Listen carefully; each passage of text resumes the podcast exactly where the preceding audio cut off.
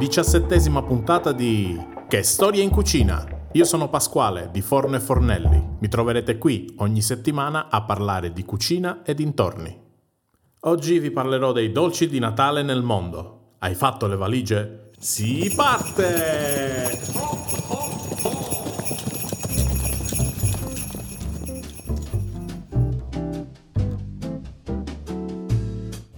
Dopo aver trattato dei dolci natalizi italiani, parliamo un po' delle altre tradizioni del mondo e in particolare dei dolci più rappresentativi delle nazioni che festeggiano il Natale.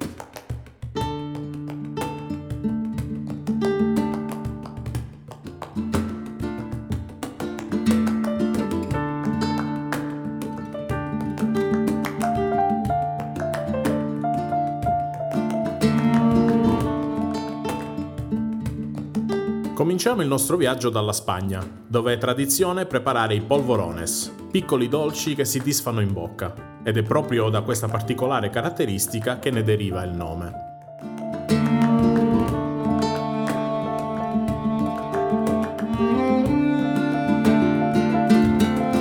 Sono fatti con la farina, mandorle tritate, strutto, zucchero a velo e spezie.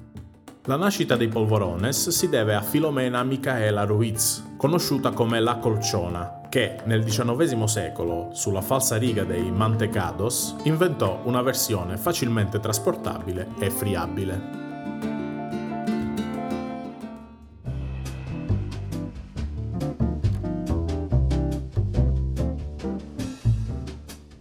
Oltrepassiamo i Pirenei e andiamo in Francia dove il dolce più preparato e apprezzato è la bouche de Noël.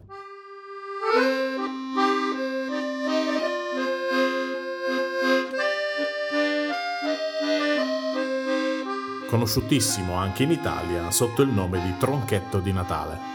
Non è altro che un rotolo fatto con pan di Spagna, farcito e ricoperto di cioccolato modellato e decorato affinché rassomigli a un ceppo. La prima traccia di questo dolce risale al 1895, come ricetta pubblicata dal pasticcere Pierre Lacan. Ma le radici sono da ricercarsi nei riti celtici,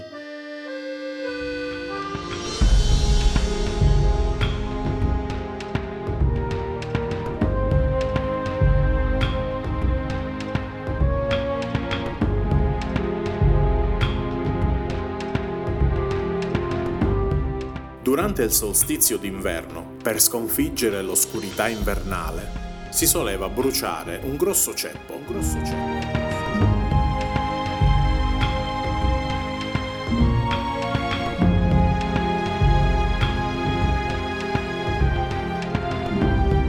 che doveva ardere per tutta la notte in onore di Thor, dio del tuono e del fulmine.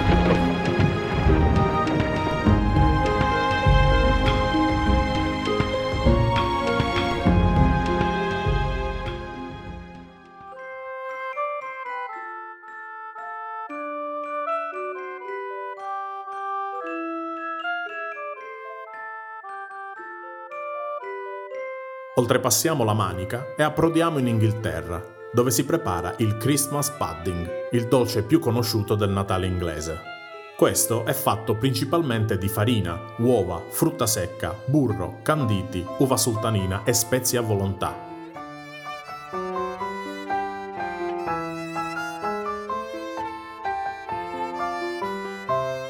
Essendo un dolce molto antico, ne esistono diverse versioni. Tradizione vuole però che il Christmas pudding sia una sorta di calendario dell'avvento.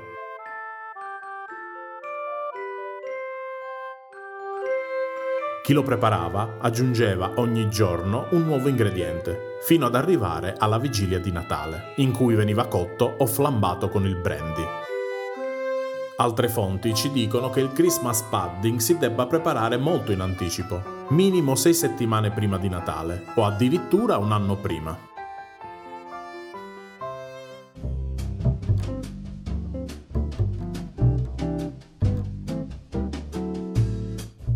Rimaniamo nel nord Europa, più precisamente nei Paesi Bassi, dove viene preparato un biscotto molto particolare chiamato speculos. Questi biscotti sono fatti con pochi e semplici ingredienti. Farina, burro, zucchero di canna, bicarbonato, acqua e spezie a volontà come cannella, zenzero, chiodi di garofano, noce moscata, eccetera. L'origine del nome è incerta, potrebbe derivare dal latino species, che vuol dire spezie, ingredienti di cui questi biscotti sono molto ricchi, oppure potrebbe derivare dall'immagine speculare lasciata dalle tipiche formine in legno utilizzate per la produzione di questi biscotti. Queste formine raffiguravano il più delle volte personaggi della tradizione.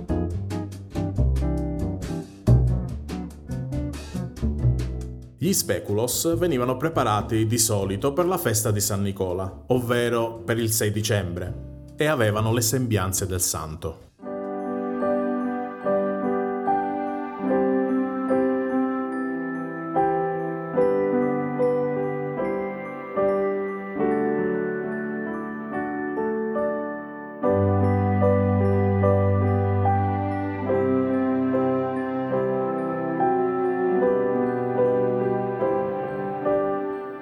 San Nicola, vescovo di Mira, è un santo molto venerato in tutto il mondo. Tutto il mondo. E col passare dei secoli, specialmente nella tradizione nordica, venne associato alla figura di un vecchio, dalla lunga barba candida e con le vesti rosse, che portava i doni ai bambini durante la notte della sua festa, tra il 5 e il 6 dicembre.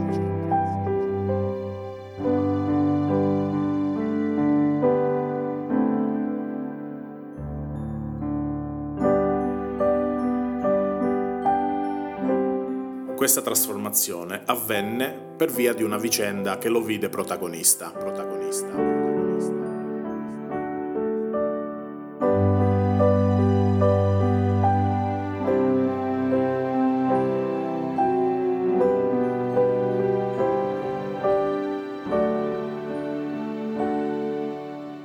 Si narra infatti di un padre di una famiglia che era caduta in disgrazia e decise di avviare le figlie alla prostituzione. Allora Nicola, di nascosto, lasciò scivolare dalla finestra dell'abitazione dell'uomo tre pomidoro, tre pomidoro.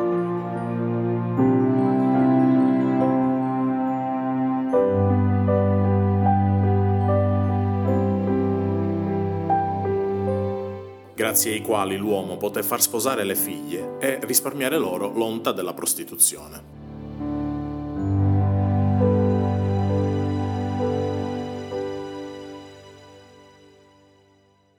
Come detto, il culto di San Nicola si diffuse in tutto il mondo e venne portato anche nel Nuovo Mondo, quando gli olandesi fondarono New Amsterdam, che poi sarebbe diventata New York. Nel tempo, Sinterklaas, così veniva chiamato San Nicola dagli olandesi, diventò Sinterklaas, quindi Santa Claus.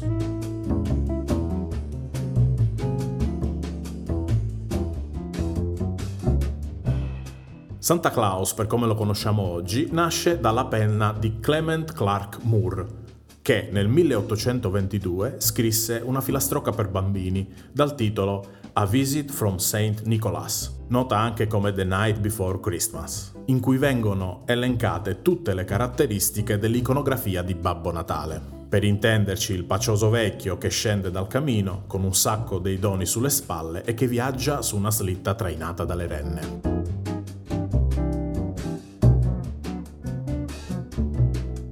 L'immagine di Santa Claus verrà fissata da vari disegnatori, ma l'idea di utilizzare Santa Claus come testimonial di prodotti industriali fu della White Rock, produttrice di acque minerali, nel 1915. Solo in seguito la Coca-Cola riprese l'idea della White Rock e assoldò il disegnatore più famoso del momento, Haddon Hubbard Sandblom, che dal 1931 al 1964 realizzò più di 40 disegni pubblicitari raffiguranti Santa Claus.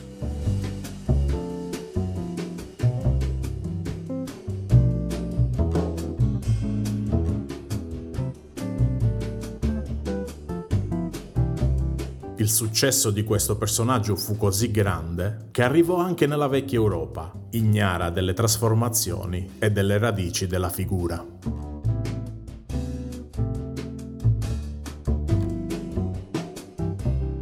E anche oggi siamo arrivati alla fine della puntata. Spero che ti sia piaciuta e che ti possa essere utile. Se ti va, fammi sapere cosa ne pensi o di quale argomento ti piacerebbe che parlassi. Lo puoi fare scegliendo il tuo canale preferito tra quelli indicati nell'info box. Non mi resta altro da fare che darti appuntamento alla prossima settimana per un nuovo episodio di... Che storie in cucina!